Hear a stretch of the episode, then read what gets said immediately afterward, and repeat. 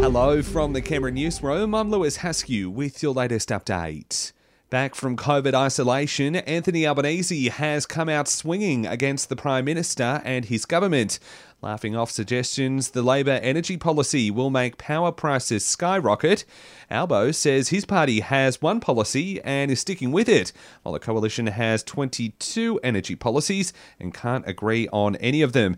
The opposition leader telling Channel 7 they just don't get things past the announcement stage. This government aren't capable of having an energy plan because they're too divided between the Liberals and the Nationals, and within the Liberals and within the Nationals, and they don't like each other. We had a couple of days ago Scott Morrison and Barnaby Joyce both being in Rockhampton, but they couldn't stand up together.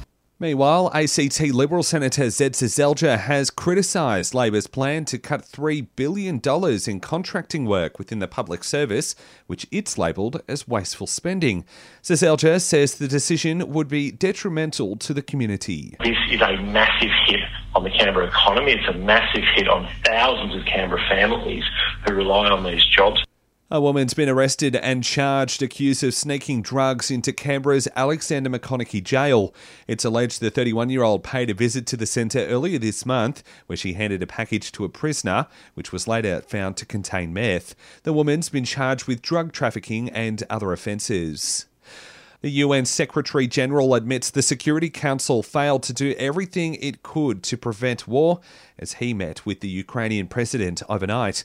While Russian strikes have hit Kiev, close to where Antonio Guterres visited, he's also toured destroyed towns during the trip, describing the war as evil. And when we see these situations, our heart, of course, stays with the victims, our condolences their families.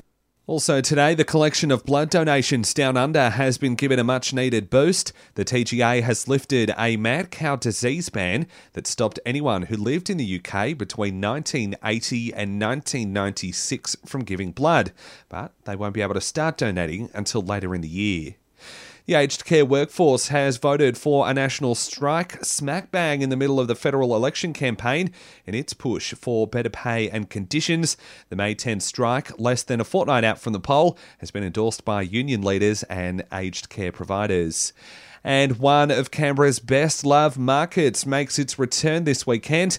The Handmade Market will be back out at Epic from tomorrow after more than two years of COVID forced cancellations. And that's the very latest in news. We'll have another update for you right here around lunchtime.